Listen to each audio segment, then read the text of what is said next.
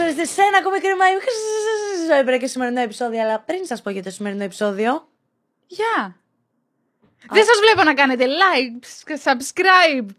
Dislike, hate comment, να μου πείτε ότι ο παππούς σας τα έλεγε καλύτερα από μένα και ούτω καθεξής. Τώρα λοιπόν που τα λύσαμε όλα και τα βγάλαμε από τη μέση, δεν μπορώ να περιμένω άλλο γιατί έχω απέναντί μου έναν άνθρωπο με τον οποίο ήρθαμε πιο κοντά φέτος το καλοκαίρι, αλλά είναι σαν να ήμασταν κοντά χρόνια. θα τα έλεγα εγώ αυτά για φέτος το καλοκαίρι. Μπράβο που το θυμάσαι. Δεν θα περιγράψω άλλο. Αντωνία από τις Φράουλες 22, Ντοντό και Αντωνία, sorry Αντωνία και δεν θέλω να πω το επίθετό σου. Ευχαριστώ. Ντόντο είναι, όχι Ντοντό. Εγώ το λέω Ντοντό γιατί είναι Αντωνία, Ντοντό. Από το Αντώ, Αντώ, Ντό. Γεια σου Αντωνία μου. Γεια σου ζωή. Τι κάνεις; Καλά είμαι εσύ. Καλά. Ευχαριστώ που με κάλεσες στο κρίμα; Ο ηχολήπτης μας αυτή τη στιγμή δεν βρίσκεται στο στούντιο, βρίσκεται remotely από το σπίτι ε, και μας γράφει από τον υπολογιστή του, οπότε θα βλέπετε και το Χωσέ να σας αποσπά την προσοχή μέσα στο στούντιο. Αντωνία, για έναν άνθρωπο που δεν σε ξέρει, θέλω να μου πεις δύο πράγματα για σένα. Αυτή είναι η awkward ερώτηση που κάνει σε όλους. Ήμουν προετοιμασμένη, αλλά δεν προετοιμάστηκαν τέλει. Τι να σου πω. Ε, είμαι η Αντωνία. Ναι. Ε, είμαι γιατρός στο επάγγελμα.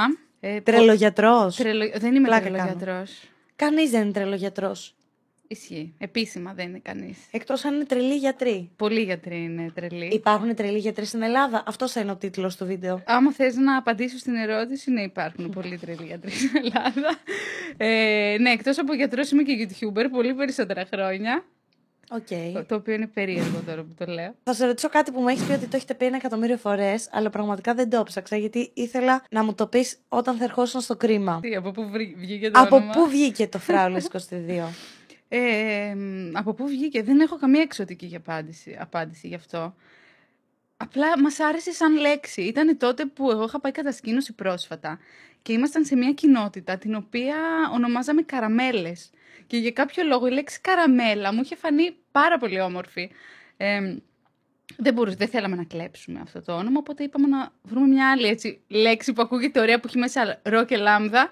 Και είπαμε το φράουλες. Το 22 απλά δεν γινόταν και το φράουλες. Και έχουμε μείνει ακόμα φράουλες 22 επειδή δεν υπήρχε το φράουλε. Περίμενε. Άρα το 22 δεν είναι ένας αριθμός στο τύπο ότι επειδή είστε δύο. Όχι, είναι ο αγαπημένος μου αριθμός. Οκ. Ε, και από αυτό, όχι, δεν συμβολίζει κάτι. Θέλατε ποτέ να ασχοληθείτε με το βίντεο επαγγελματικά ή το κάνατε για πλάκα; Όχι, νομίζω ότι δεν υπήρχε καν σαν προοπτική τότε. Βλέπαμε κάποιους YouTubers από το εξωτερικό, τον Τσάρλι και όλους αυτούς. Αλλά δεν, ε, νομίζω και στην Ελλάδα δεν υπήρχε τότε ιδιαίτερα YouTube. Δεν ξέραμε κιόλας, δεν είναι ότι βλέπαμε.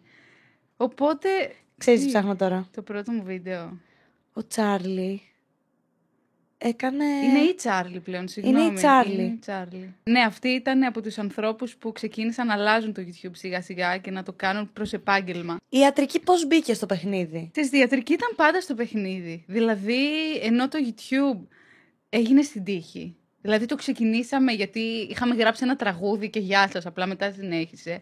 Η ιατρική ήταν πολύ συνειδητή απόφαση. Δηλαδή, το ήθελα από πάρα πολύ μικρή. Από τότε που πήγαινα στον παιδίατρο να μου κάνει εμβόλιο, του έλεγα ότι θέλω να γίνω παιδίατρος.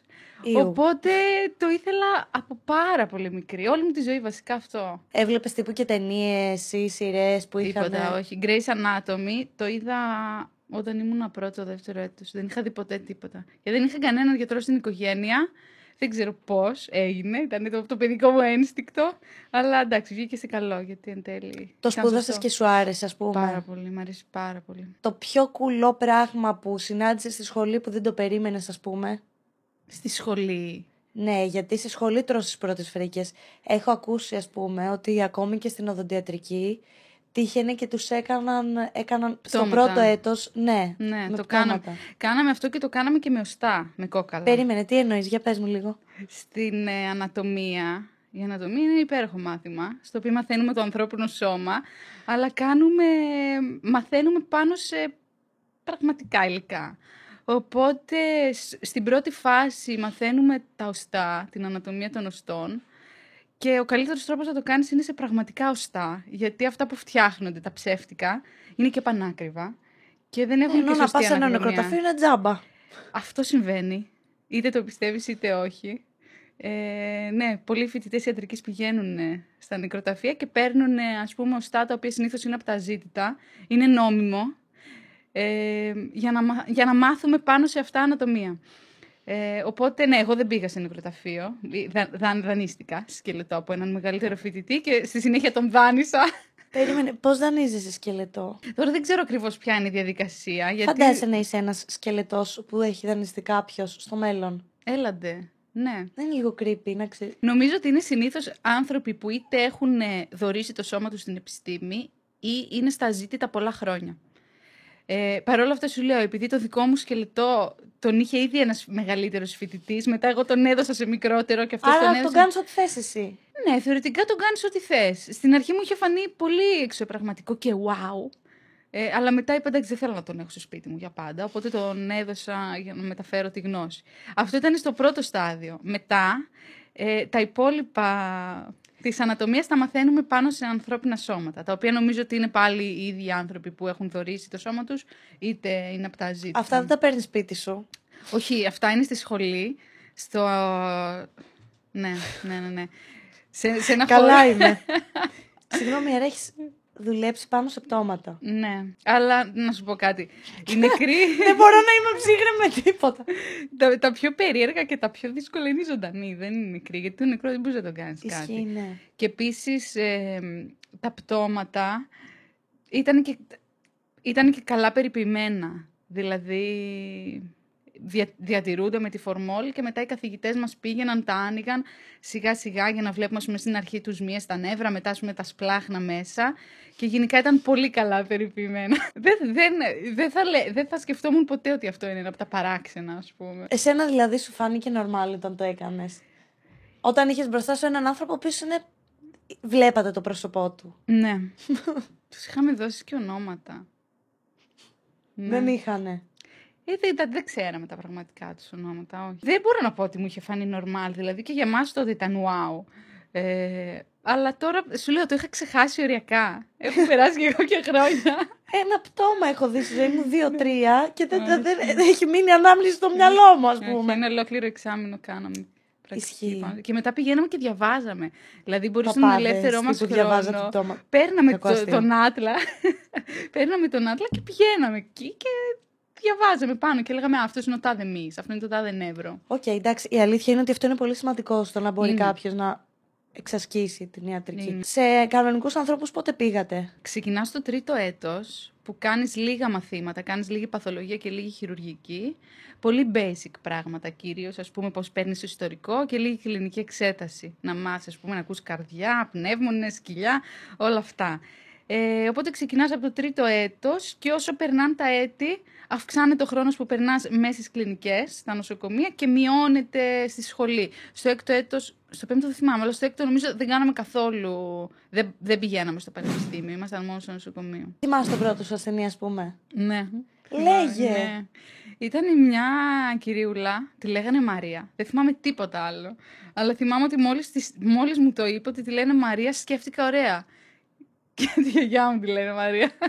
Είναι το μόνο πράγμα που θυμάμαι. Ήρθε, ας πούμε, και σου είπε τι τη συμβαίνει και έπρεπε να βρεις εσύ τι έχει. Ούτε καν, εντάξει, σαν φοιτητές. Δεν κάναμε τίποτα ουσιαστικά. Απλά λίγο έρχεσαι σε επαφή με τους αρρώστους, βλέπεις πώς είναι, πώς λειτουργεί το νοσοκομείο. Και ουσιαστικά στο τρίτο έτος που ερχόμαστε για πρώτη φορά σε επαφή με ασθενείς, οι άνθρωποι είναι ήδη νοσηλεύονται. νο- Οι άνθρωποι νοσηλεύονται ήδη στην κλινική, έχουν ήδη διάγνωση, παίρνουν ήδη θεραπεία. Οπότε εμείς πηγαίναμε το πρωί και λέγαμε Γεια σας, είμαι φοιτητής ιατρικής, φοιτήτρια ιατρικής. Μπορώ Οκ. να σας εξετάσω και να σας κάνω κάποιες ερωτήσεις. Αυτό δεν κάναμε κάτι άλλο. Από τα πιο κουλά που σου έχουν συμβεί σε μέχρι τώρα καριέρα σου, γιατί εσύ με το που πήρες το πτυχίο σου, ξεκίνησες κατευθείαν να δουλεύεις. Ναι. Έκανες και το αγροτικό σου στην Κέρκυρα. Μμμ. Από Τέλεια. τι ειδικότητες έχεις περάσει; Καταρχάς, η, η ειδικότητά σου είναι στα. Αν, αν, Για πες. στα Θέλω να πω- αυτοάνοσα. Θέλω να πω σε αυτό το σημείο ότι ε, τις έχω πει πάνω από 10 φορές ποια είναι η ειδικότητά μου. Με μπερδεύω. Η ειδικότητα που κάνω τώρα, γιατί τώρα την ξεκινάω, δεν είναι ότι είμαι Για ειδικός. μένα όλοι είναι παθολόγοι. Για πες. Η ειδικότητά σου είναι πάνω στα αυτοάνοσα, σωστά; Ναι. Ωραία. Πώς κατέληξες να παίρνεις ειδικότητα εκεί; Λοιπόν, θα το ξεκαθαρίσουμε Ωραία, εντάξει, τώρα. γιατί δεν καταλαβαίνω. Ναι, γιατί δεν το ξέρει κανένας και έχουν όλη την απορία. Λοιπόν, κάνεις 6 χρόνια ιατρική. Μετά κάνεις ένα χρόνο αγροτικό, στο οποίο δουλεύεις σαν γενικός γιατρός στην περιφέρεια κάπου, σε ένα κέντρο υγείας, σε ένα περιφερικό ιατρείο ενός χωριού και είσαι αυτό που λέμε γιατρός του χωριού. Αυτός είναι ο αγροτικός γιατρός. Okay. Η ειδικότητα είναι ένα ξεχωριστό πράγμα που είναι με εκπαίδευση, αλλά είναι και δουλειά. Είναι όλη η δουλειά που βγαίνει στα νοσοκομεία, βγαίνει από τους ειδικευόμενους γιατρούς. Okay. Και εκεί διαλέγεις ποιο κλάδο θες να ακολουθήσεις. Είναι γύρω στα 4 με 6 χρόνια, ανάλογα την ειδικότητα. Και στο τέλος και αυτών των 6 χρόνων, δηλαδή 13 χρόνια αφού έχεις μπει στην ιατρική, έχεις πάρει ειδικότητα. Τέλειο. Οπότε εγώ είμαι στη φάση που κάνω ειδικότητα. Που κάνεις την ειδικότητά ναι. σου. Okay. Στη Σουηδία σε αυτή τη φάση της ζωής σου. Σουηδία, ναι. Ε, στην Ελλάδα, λοιπόν. Ναι. Πέρασες από την Κέρκυρα και μετά δούλευες στη Θεσσαλονίκη, σωστά; Ναι, ναι, ναι. Ποιες ήταν οι δυσκολίες που αντιμετώπισες στο ελληνικό σύστημα υγείας; Δεν είχε καμιά ευκολία το ελληνικό σύστημα υγείας, είναι αλήθεια. Θα σου πω, εγώ έπεσα, ξεκίνησα το αγροτικό τον Ιανουάριο του 20. Οπότε δύο μήνες αφού... COVID. COVID. Ήταν μια φρίκη γιατί επικρατούσε ένας πανικός. Οπότε ήταν η φάση που κανείς δεν ήξερε τίποτα. Ε, και βρεθήκαμε σε μια κατάσταση στην οποία πούμε, δεν είχαμε μάσκες. Α, ναι, ναι, ναι, ναι. ναι. Μας έδιναν, ζωή, μας έδιναν μία μάσκα τη βδομάδα. Που κανονικά πρέπει να αλλάζεις μάσκα σε κάθε ασθενή δικαιούμασταν μία μάσκα τη βδομάδα. Και τι κάνατε; Τίποτα. Μου στέλνει η μάνα μου, έβρισκε μάσκες από τη Θεσσαλονίκη και μου έστελνε. 800 ευρώ το πακέτο. Αυτό, αυτό ακριβώς. Παραγγέλναμε από το Amazon να μας έρθει καμιά μασκούλα. Δεν μας παρήχαν τίποτα.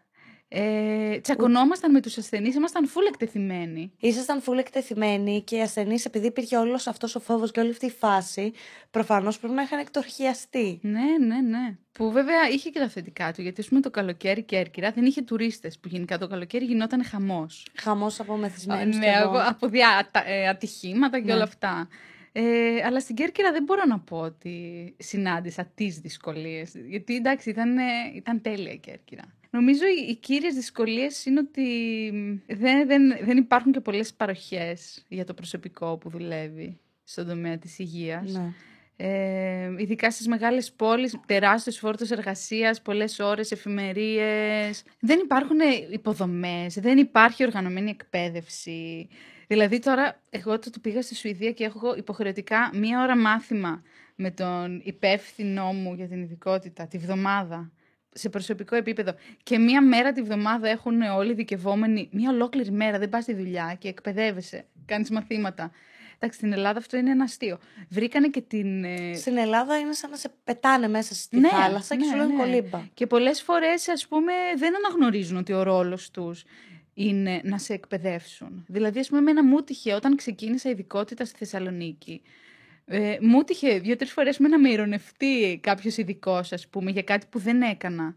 Ε, και την τελευταία φορά γανάκτησα και απάντησα και να μυρίσω τα δάχτυλά μου. Δεν το ήξερα. Τέτοια συμβαίνουν πάρα πολλά. Εγώ θεωρώ ότι ήμουν πάρα πολύ τυχερή, βέβαια. Δηλαδή, μου έκατσε μια δουλειά πολύ GG.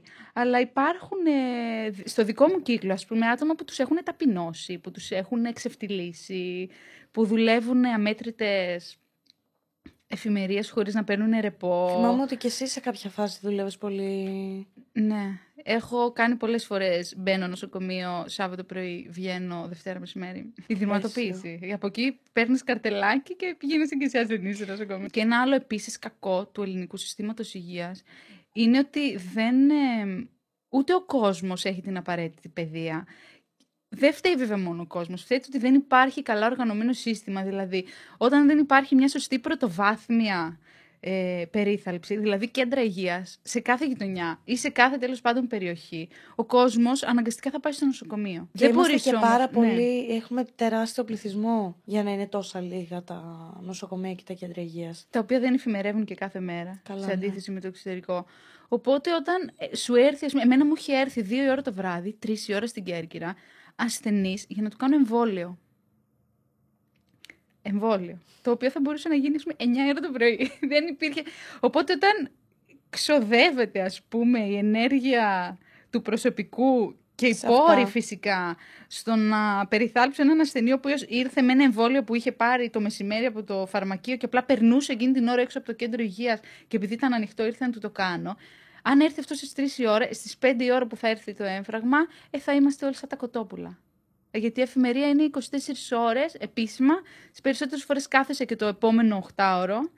Οπότε δεν παίζει και πολύ το είμαι ξεκούραστος 8 ώρες βάρδια. Οπότε ας έρθει ό,τι είναι να έρθει. Η διαφορά δηλαδή από το σουηδικό σύστημα με το ελληνικό, η κύρια διαφορά ποια είναι; Σύστημα υγεία εννοώ. Να σου πω μια ομοιότητα, γιατί είναι όλα διαφορετικά, εκτός από το ότι είμαστε γιατροί και, σ- και στα δύο συστήματα. Το σουηδικό σύστημα είναι οργανωμένο. Έχει πολύ καλύτερες παροχές για, και για τους ασθενείς και για τους γιατρούς. Κοίτα, παρένθεση εδώ. Πήγαμε γιατί η Αθηνά που έσπασε το πόδι της, η Αθηνόιντα, αν είδατε στο προηγούμενο βίντεο. Ε, πήγαμε στο Βέλγικο νοσοκομείο. Δεν έχω ξαναδεί τέτοια χλίδι. Ήταν λες και Ναι. μπαίνα σε ξενοδοχείο. Δημόσιο. Δημόσιο ήτανε. Ε, και μετά πήγαμε στο κάτω εδώ και με πιάσει η καρδιά μου. Οι υποδομές νομίζω ότι είναι το λιγότερο. Είναι και αυτό όμως σημαντικό, ρε φίλε. Ναι, εννοείται ότι είναι σημαντικό, όλα είναι σημαντικά. Οκ, συγγνώμη που σε διέκοψα, αλλά ναι. Όχι, ε, δεν, ναι, δεν έχεις άδικο. Ήρθε σε το αυτό που λες, ασθενοφόρο αλλά- σε πέντε λεπτά. Που εδώ για να Ναι. έρθει ένα ασθενοφόρο πρέπει πραγματικά να σου έχει κοπεί το μισό σώμα και να έχει φύγει στην άλλη άκρη. Δεν υπάρχουν και άνθρωποι, έτσι. και δεν Εκτός από πληρώνονται αυτό. και τους, ε, ε, τους, τους δουλεύουν, ναι, όχι. Τους, ε, έλα, Τους, τους υπερ... Ε, μ, κουράζουν. Ναι, κατάλαβα. Τέλος Τους πάντων, εξουθενώνουν. ναι, τους εξουθενώνουν, Ε, οπότε είναι λογικό να υπάρχει ναι. όλο αυτό το πράγμα. Ναι, σκέψου στην Κέρκυρα όταν ήμουν, είχε όλο το νησί δύο ασθενοφόρα. Εγώ που δούλευα μία ώρα έξω από την πόλη, σε ένα κέντρο υγείας, έχει τύχει να καλέσουμε ασθενοφόρο για έμφραγμα και οι άνθρωποι μας είπαν: Παιδιά, είμαστε στην πόλη. Θα περιμένετε. Αλλά δεν, δεν υπάρχει προσωπικό. Βέβαια, νομίζω ότι όταν είναι κάτι επίγον, ειδικά στις μεγάλες πόλεις, είναι αρκετά καλή η ανταπόκριση. Πάντως να πω ότι το επίπεδο είναι πάρα πολύ καλό και των γιατρών και των νοσηλευτών και όλου Στην του, Ελλάδα προσωπικού, ή στη- υγειονομικού προσωπικού στην Ελλάδα. Μμ. Και πιστεύω ότι εγώ που έκανα ένα μέρος της ειδικότητας εδώ με έχει ωφελήσει πάρα πολύ.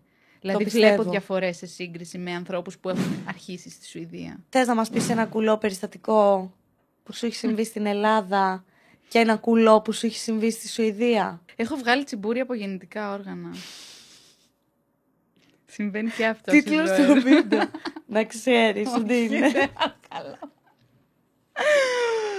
Αχ, ναι, είχε, έχει πολύ, ναι. Έχω δει διάφορα τέτοια. Έχω δει πολλά ψυχικά όμως, τα οποία είναι, δεν, θα τα, δεν θα τα έλεγα κουλά, θα τα έλεγα θεαματικά. Το πιο εντυπωσιακό που έχω δει ever είναι το... Έχω δει τρομόδες παραλήρημα πολλές φορές, που είναι ουσιαστικά το στερητικό από το αλκοόλ. Δεν υπάρχει, δεν, δεν υπάρχει τίποτα πιο θεαματικό και πιο τρομακτικό από αυτό. Είναι ένας άνθρωπος ο οποίος βρίσκεται βαθιά μέσα σε ψύχωση, δεν καταλαβαίνει τίποτα, βρίσκεται σε μια δική του πραγματικότητα και πρέπει να τον έχεις ακινητοποιημένο τουλάχιστον 24-48 ώρες με full ηρεμιστικά, ε, full φάρμακα, ορούς και αυτά και έχει μια πίεση στο 200, ε, σφιγμούς 200 επίσης, επί 48 ώρες μέχρι να αρχίσουν να πιάνουν τα φάρμακα για να αρχίσει να συνέρχεται και ζει στη δική του πραγματικότητα. Δηλαδή, μπαίνεις μέσα και μπορεί να σου πει: Ε, εκείνο το μαχαίρι, ας πούμε, φέρτο. Είναι full ψευδεστήσεις, κανονική ψύχωση. Και μετά από 4-5 μέρες, τον βλέπεις, σηκώνεται, μιλάει κανονικά, Σαν τρώει άνθρωπος. κανονικά, σου μιλάει κανονικά, σαν να μην συνέβη ποτέ τίποτα. Έχεις αντιμετωπίσει πολλές φορές άτομα με εθισμούς που έπρεπε κάπως να τους συνεφέρεις, ας πούμε; Γιατί παρένθεση εδώ έχεις δουλέψει και σε ψυχιατρική Έχω κλινική. δουλέψει, ναι, έχω δουλέψει όχι σε ψυχιατρική κλινική, σε ψυχιατρίο, Οκ. σε παθολογική κλινική. Α, ο, ναι, έχεις δίκιο. Οκ, Ναι. έχει διαφορά, έχει διαφορά όπως το λες, δούλευα ναι. δηλαδή σαν παθολόγος, απλά όλοι οι ασθενείς ήταν ψυχιατρικοί, είχαν κάποιο ψυχιατρικό νόσημα. Ε, δεν ε, ασχολούμασταν, δεν ήταν στα καθήκοντά μας να ασχολούμαστε με, με την απεξάρτηση. Παρ' όλα αυτά, όταν κάποιος κάνει στερητικό, χρειάζεται οξέως βοήθεια, άρα τον υποστηρίζαμε παθολογικά. Το οποίο δεν ξέρω κατά πόσο έχει νόημα, είναι Ναι. μια τεράστια συζήτηση, γιατί αν κάποιος κάνει ένα στερητικό, ας πούμε, από αλκοόλ, και είναι δηλαδή στερε... εθισμένος στο αλκοόλ και δεν πιει και κάνει όλο αυτό το στερητικό, το οποίο είναι πάρα πολύ επικίνδυνο για Ναι, τη το ζωή του. φαντάζομαι. Δεν ξέρω κατά πόσο έχει Και για νόημα. εσάς, όχι μόνο για τη ζωή του. Γιατί φαντάζομαι ότι μπορεί να γίνει βίαιος και. Ε, ναι, εντάξει, φροντίζουμε, το... φροντίζουμε γι' αυτό. ε, Να μην γίνεται βίος απέναντί μας, ας πούμε.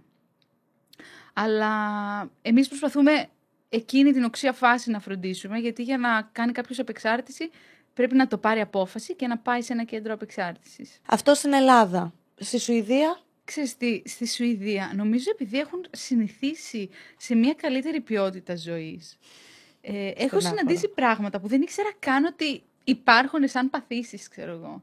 Οι τύποι έχουν οδηγίες μέχρι και γι' αυτό που μερικές φορές με μπαίνει τον ήχη μέσα στο δέρμα και εμείς απλά κόβουμε λίγο τον ήχη και απλά, ή απλά μένουμε με τον πόνο για πάντα. Έχουν διάγνωση γι' αυτό, τρόπο θεραπείας. Οπότε έχω, συν- έχω συναντήσει διάφορα τέτοιου είδους πράγματα, τα οποία μου τώρα όντως πηγαίνουν στο γιατρό.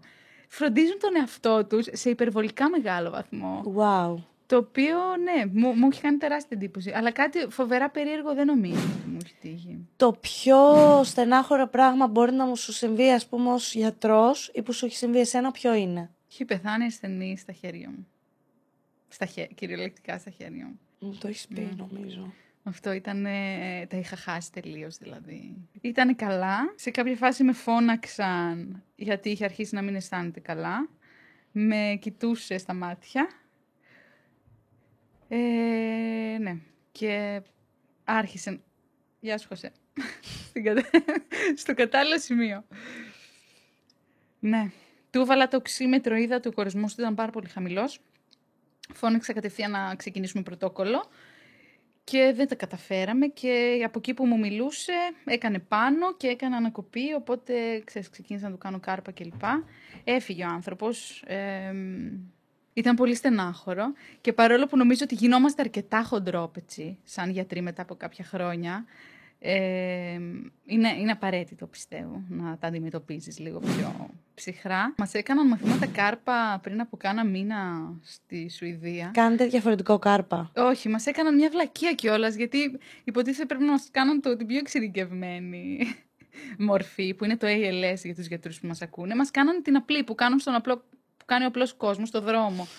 Ε, και επειδή τους είπα ότι εγώ έχω κάνει μερικές φορές την πραγματική ζωή, ε, με ρώτησαν, στο τέλος όταν τους είπα ας πούμε, τα περιστατικά, με ρώτησε ο ψυχολόγος του κέντρου υγείας, μετά έκανες ψυχοθεραπεία για τραύμα. Το θέμα είναι ότι περιμέ... το περιμένουν ότι σε όλους θα τύχει, αλλά στη Σουηδία μετά θα κάνεις λίγο ψυχοθεραπεία μετά από αυτό. Λογικό μου Γιατί είσαι ακούγεται. σε φάση και μια Κυριακή μεσημέρι μου πέθανε ένας άνθρωπος στα χέρια, θα φροντίσουν να μην νιώθω σκατά μετά για, για την υπόλοιπη ε, βάρδια. ας Ρε πούμε. γαμώτο, μακάρι να μπορούσε να συμβαίνει αυτό και στην Ελλάδα, αλλά είναι τόσο κατεστραμμένο το σύστημα υγείας που πραγματικά δυστυχώς δεν, και δε, δηλαδή δεν φταίνει οι γιατροί σε αυτό. Βέβαια, έχουν συμβάλει πάρα πολύ κάποιοι στο Εννοείται, παρελθόν εννοείται, και με εννοείται. τα φακελάκια και όλες αυτές τις μαλακίες που έγινε το σύστημα λίγο πιο διεφθαρμένο. Καλά, και ακόμα συμβαίνει. Δεν είναι ότι έχει σταματήσει να συμβαίνει. Απλά νομίζω ότι κάπως μας έχει, μπα- μας έχει πάρει μπάλα όλους τους γιατρούς, ενώ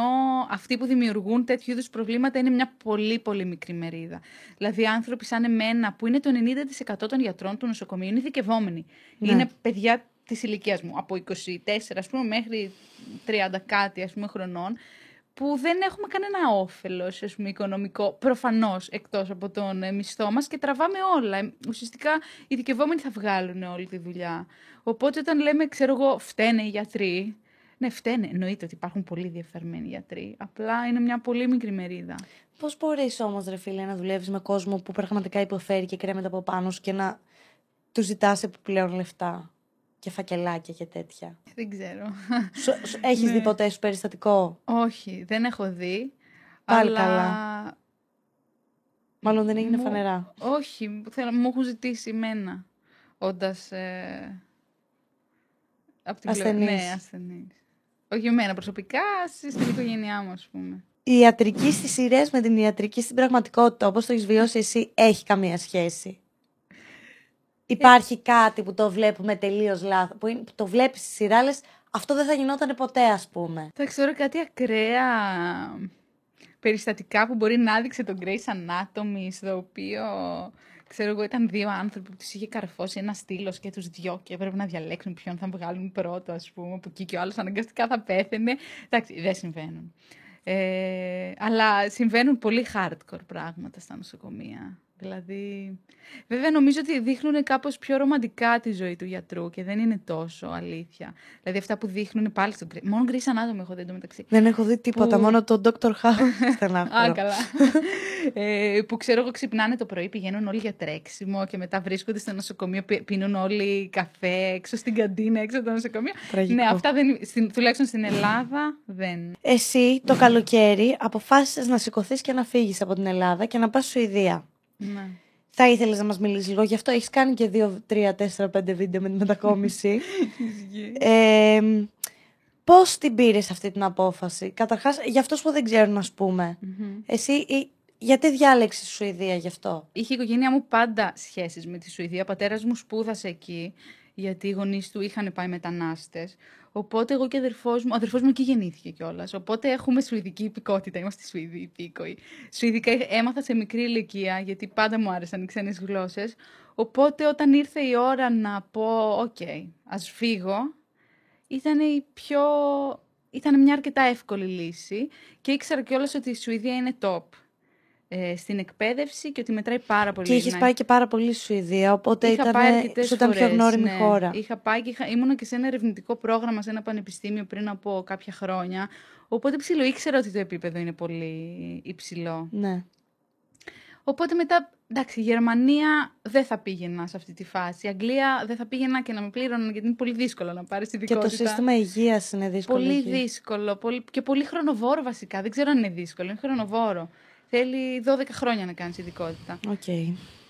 Οπότε κάπως έτσι πήρα την απόφαση να πάω Την στη απόφαση Σουηδία. για εκεί. Αλλά ρε παιδί μου, έφυγες γιατί βαρέθηκες το ελληνικό σύστημα; Προφανώς και όχι, το ξέρουμε αυτό. Όχι, δεν έφυγα γιατί βαρέθηκα. Δηλαδή, άμα το ελληνικό σύστημα έπαιζε ένα ποσοστό, είχε ένα ποσοστό στην όλη μου απόφαση, το ποσοστό αυτό θα ήταν ε, 0,1%. Τόσο λίγο. Ναι, τόσο λίγο.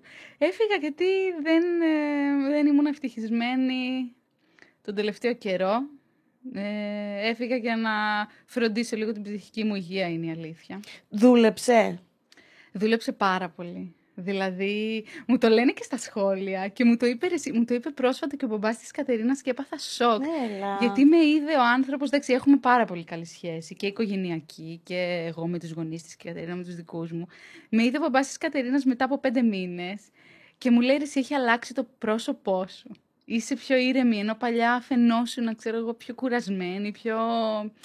Αλλά είμαι- ήμουν κουρασμένη ψυχικά από διάφορα πράγματα που αφορούσαν τη ζωή μου, όχι τόσο τη δουλειά. Ναι.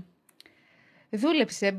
Βέβαια πιστεύω ότι για να πάρεις μια τέτοια απόφαση δεν το συνιστώ σε κάποιον αν δεν Εσύ το πήγες έχει... τρελή. Τύπου Πήγα πα, τρελή. πήγες, δεν ήξερες καν που θα μείνεις, δεν Ναι. είχες βρει σπίτι, δεν, Δεν είχες βρει που θα είναι- δουλέψεις. Δεν Απλά το είχα- σκόθηκε και ναι. έφυγες. Έμεινες σε ένα Airbnb ένα μήνα. Δεν το είχα σκεφτεί καν. Δηλαδή, θα σου πω, άρχισα να το σκέφτομαι σε κάποια φάση που λέω, Αντωνία, έχεις πέσει πολύ χαμηλά. Δεν πάει άλλο, κάτι πρέπει να κάνεις. Λέω, θα πάω στην Αθήνα. Ε, μου δημιουργούσε δύσπνοια και ταχυκαρδία και η σκέψη της Αθήνας. Λέω, εντάξει, Οκ. Αντωνία, δεν σε χωράει η Θεσσαλονίκη, δεν σε χωράει η Ελλάδα. Πάμε Τραγικό στη που δεν Σουηδία. μας ήθελες. Οπότε λέω, θα κάνω τα χαρτιά μου, να τα έχω. Και άμα δω, ρε παιδί μου, ότι δεν πάει άλλο, θα πάω. Κάνω τα χαρτιά μου και μου στέλνουν την άδεια ασκήσεως επαγγέλματος σε μία εβδομάδα. Πιο γρήγορη ήταν οι Σουηδοί από ότι οι Έλληνες που τους είχα ζητήσει ένα πολύ απλό χαρτί. Πιο γρήγορα μου έστειλαν την άδεια ασκήσεως επαγγέλματος. Φίλε, ωραία, τώρα, Αντωνία, πρέπει, να πας. πρέπει να, να. Δεν ξέρω. Οπότε έγιναν όλα τόσο γρήγορα. Δεν το είχα σκεφτεί καθόλου. Δεν είχα, δεν είχα κανονίσει τίποτα. Και απλά λέω: Οκ, αφού τα έχω. Είστε πολλά χρόνια στο YouTube και οι δυο σας, εσύ με την Κατερίνα και μόνοι σου. Πιστεύεις ότι το κοινό σου και εσάς σας έχει ακολουθήσει από τότε, δηλαδή μεγαλώνει μαζί σας ή ότι κάθε φορά, κάθε χρόνο ας πούμε έχετε καινούριο κοινό; Έχουμε πολύ κόσμο που μας λέει ότι είστε όλοι μου η παιδική ηλικία. Το οποίο το καταλαβαίνω γιατί ξεκινήσαμε, ξέρω εγώ, το 2011. Οπότε πολλά παιδιά που ήταν τότε παιδάκια και τώρα είναι έφηβοι και ξεκινάνε να πάνε πανεπιστήμιο, μας έχουν δει σε όλη αυτή την πορεία.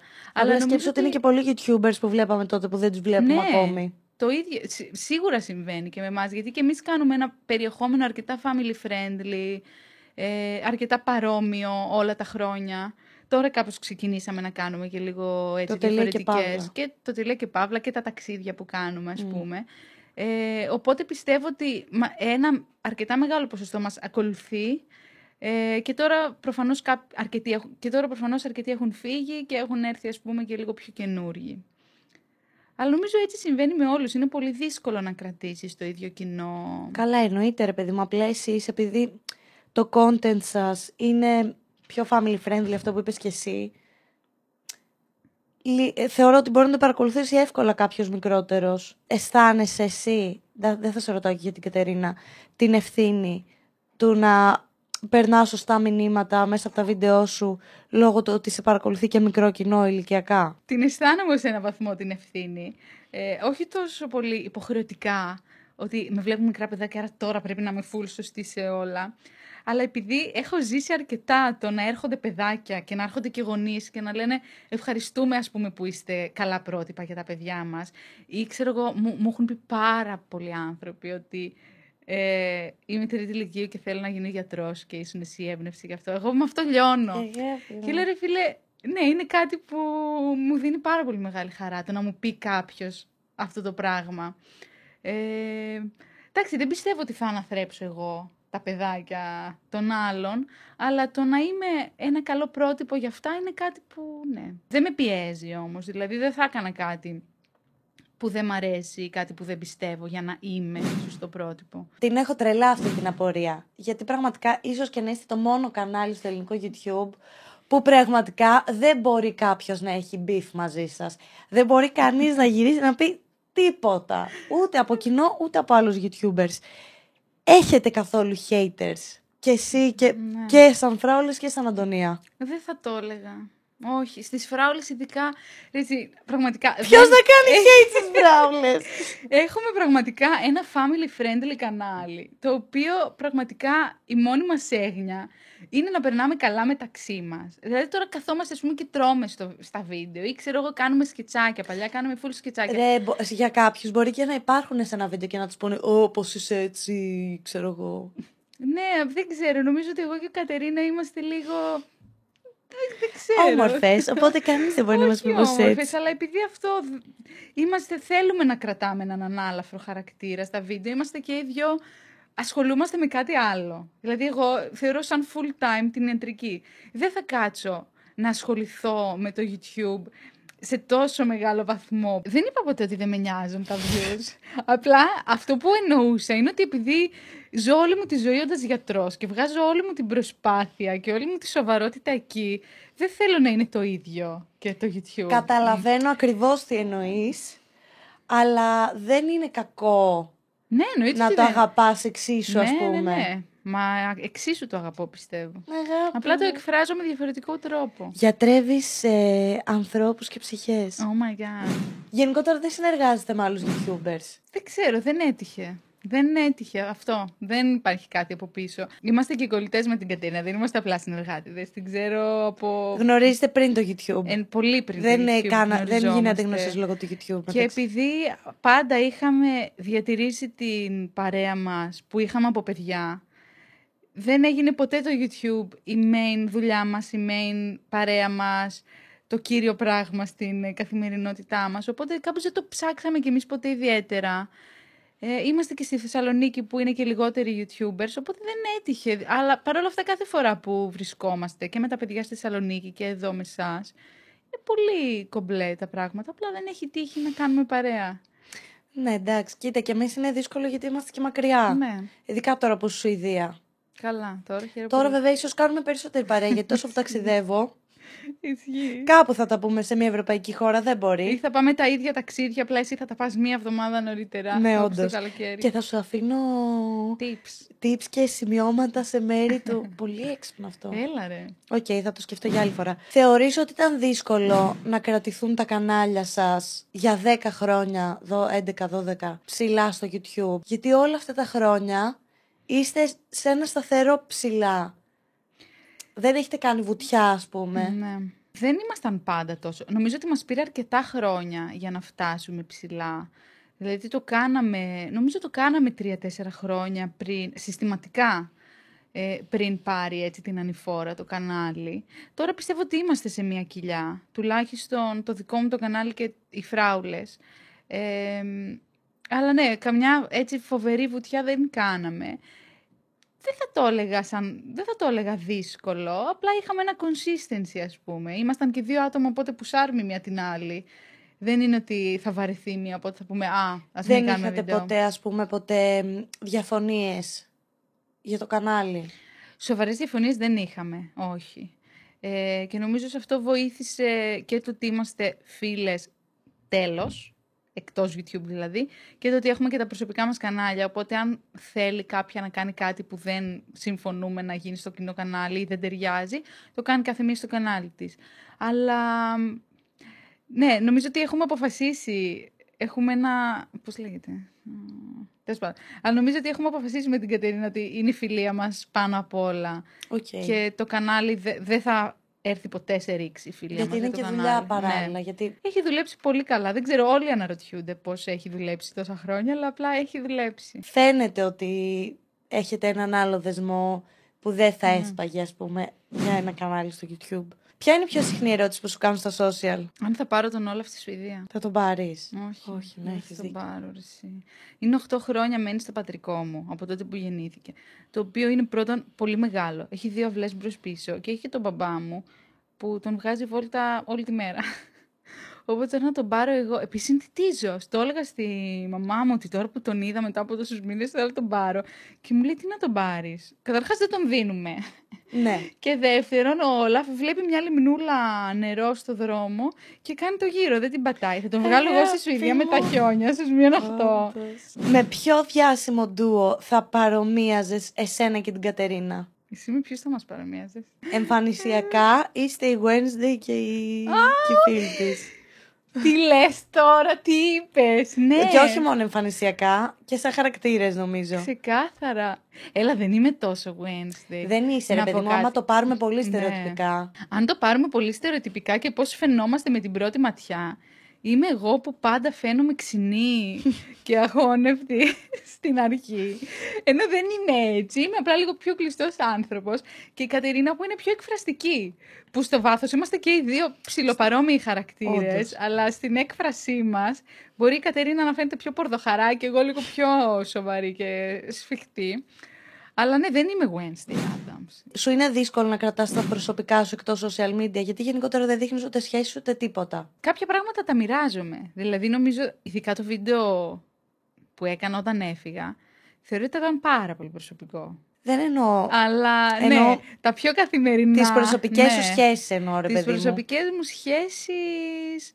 Όχι, δεν νομίζω ότι είναι πάρα πολύ δύσκολο. Δεν, δεν νομίζω ότι είναι δύσκολο ρε, εσύ, να κρύψεις την προσωπική σου ζωή. Δηλαδή, είναι ότι έχεις μια κάμερα την οποία δεν ελέγχεις εσύ. Έχω εγώ την κάμερα, εγώ κάνω το μοντάζ, εγώ ξέρω πότε την ανοίγω και πότε την κλείνω. Δηλαδή, άμα ήθελα να δείξω παραπάνω, θα έδειχνα. Έχεις νιώσει ποτέ ότι ήσουν με άτομο, ας πούμε, που προσπαθούσε να εκμεταλλευτεί τη δημοσιότητά σου ή τη θέση σου στο YouTube; Όχι, εννοείς σε σχέση, ε; Ναι. Όχι.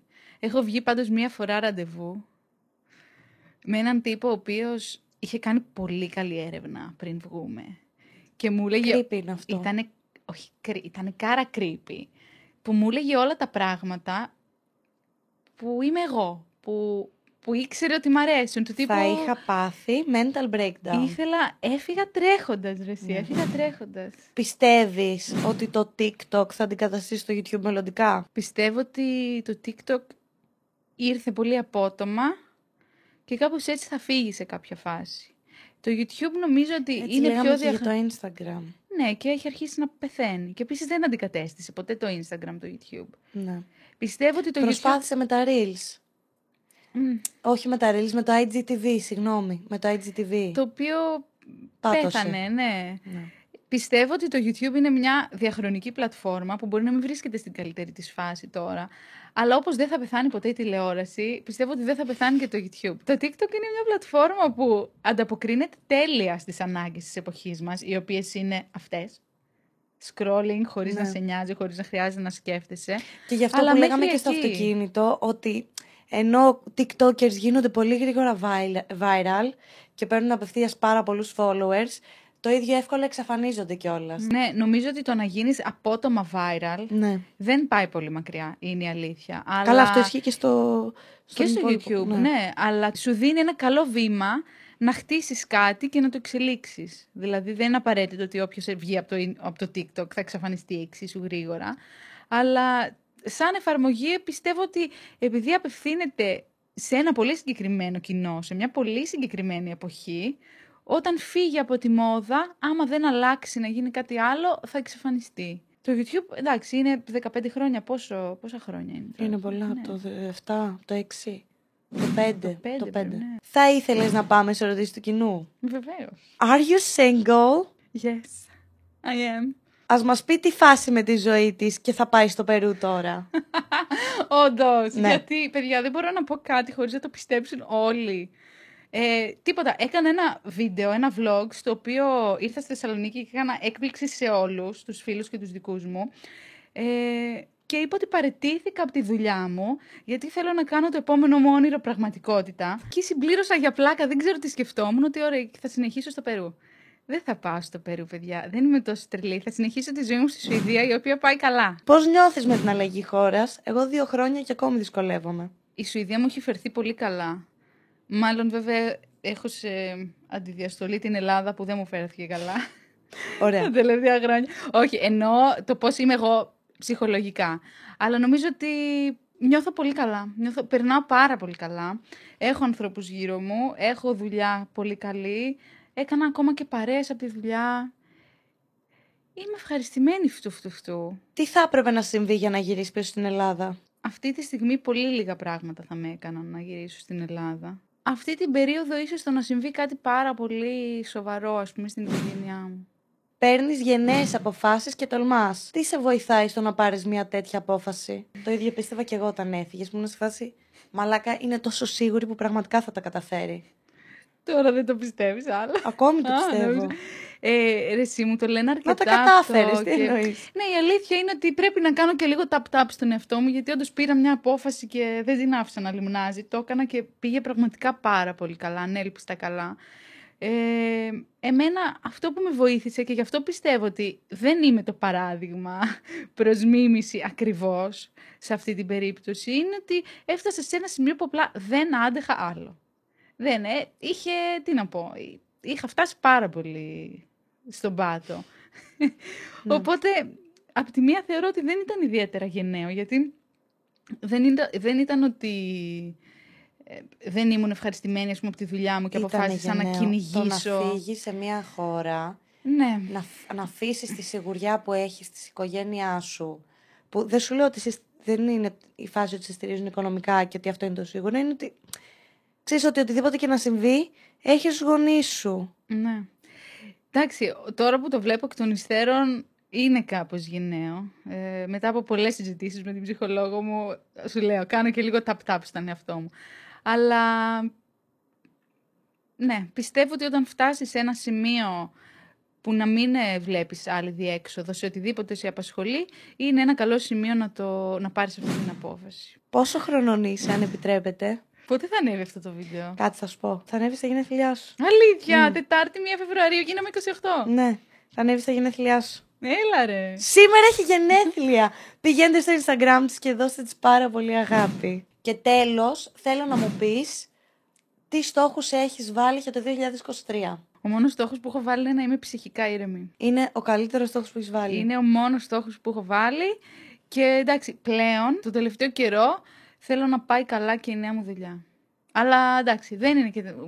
Εντάξει, οκ, και αν δεν πάει καλά θα βρω μια άλλη. Αυτό ήταν λοιπόν το κρίμα. Εύχομαι να σου άρεσε, Αντωνία. Εγώ πραγματικά ανυπομονούσα μήνες για αυτή τη συζήτηση. εγώ. Μου άρεσε λιγάκι που έμαθα περισσότερα πράγματα για το κομμάτι της ιατρικής για σένα. Γιατί όλα τα άλλα τα είχαμε συζητήσει.